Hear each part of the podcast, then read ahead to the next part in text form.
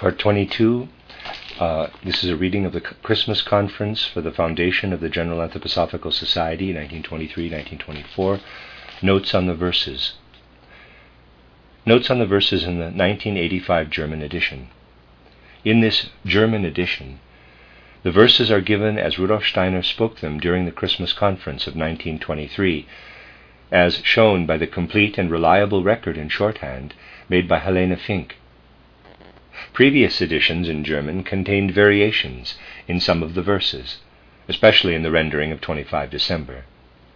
This is explained as follows Rudolf Steiner gave the verses in two versions, both of which are recorded in his own handwriting. and There's facsimiles in this book. The first version was used during the conference. The second version was made for the printed record in the report titled Die Bildung der Allgemeinen Anthroposophischen Gesellschaft durch die Weihnachtstagung 1923, the formation of the General Anthroposophical Society through the Christmas Conference of 1923. In the first number of Was in der Anthroposophischen Gesellschaft vorgeht, Nachrichten für deren Mitglieder what is happening in the Anthroposophical Society News for Members of 13 January 1924. In this second version, there are certain divergences from the text as spoken during the conference. The most important of these are that the hierarchies are not named, but approached under a general designation, and that the Rosicrucian motto is given in German and not in Latin.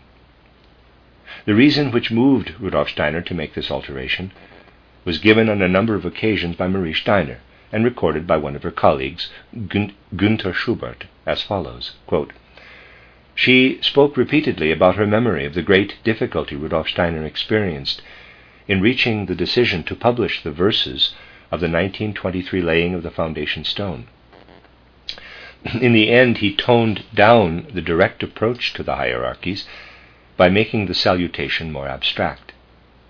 He wanted this toned down version to be the one used exclusively within members' circles too, for he said that there was a law attached to esoteric mantrams of such a cultic nature.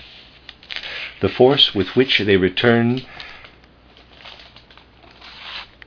equal to that with which they are sent forth, and it is therefore necessary to ask oneself whether one will be strong enough to endure this. Marie Steiner originally wanted to take this into account when she published this record of the Christmas Foundation meeting. However, it was only possible to, in respect of the words spoken on 25 December, for on 29 December, the call to the hierarchies by name was included in Rudolf Steiner's subsequent discussion of the quote, rhythms. The relevant lines were not spoken on the other days. In the present German edition, the verses, including that of 25 December, are given as they were spoken and recorded in the shorthand report. Next small section is called Note on Elemental and Elementary Beings by Richard Seddon.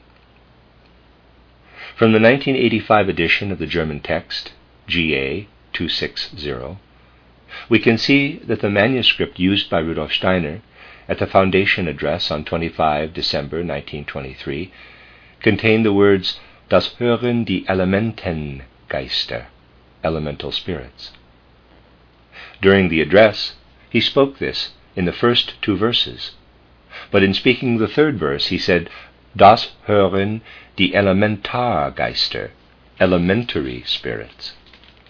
The latter formulation was both spoken and written on the blackboard on 31 December, and spoken again, twice only, in the concluding address on 1 January. In the less intimate manuscript for printing, we find simply, quote, Das hören die Geister. What is at issue here?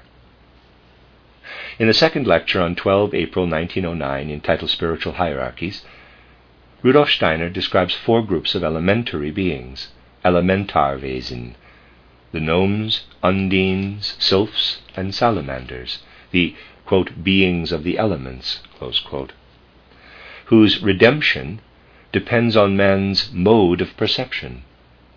The beings responsible for the rotation of the earth, that is, from east to west, dependent on man's willing. The beings responsible for the waxing and waning of the moon, dependent on man's feeling.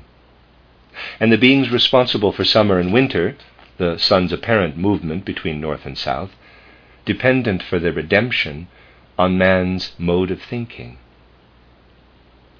The last three groups were referred to on 4 April 1912 as the spirits of rotation of time, offspring of the first hierarchy, who form the astral body of the earth, whereas the first group form the earth's etheric body. He had previously remarked on 16 May 1908 that spirit is just what the quote, very useful quote, beings of this group do not possess. One can only surmise that during his preparation, Rudolf Steiner had chiefly, but not only, in mind the world of the elements, in which the etheric Christ first manifests, but that during the course of the Foundation address itself, he felt the need to widen the formulation toward those elementary spirits who govern the relationships between sun and earth in east and west, north and south, and are related to man's willing, feeling, and thinking, rather than his percepts. It is in this interplay between sun and earth that live those offsprings of powers of sun, who form the garment of Michael and prepare the way for Christ, having thus such a direct connection with the Christmas foundation.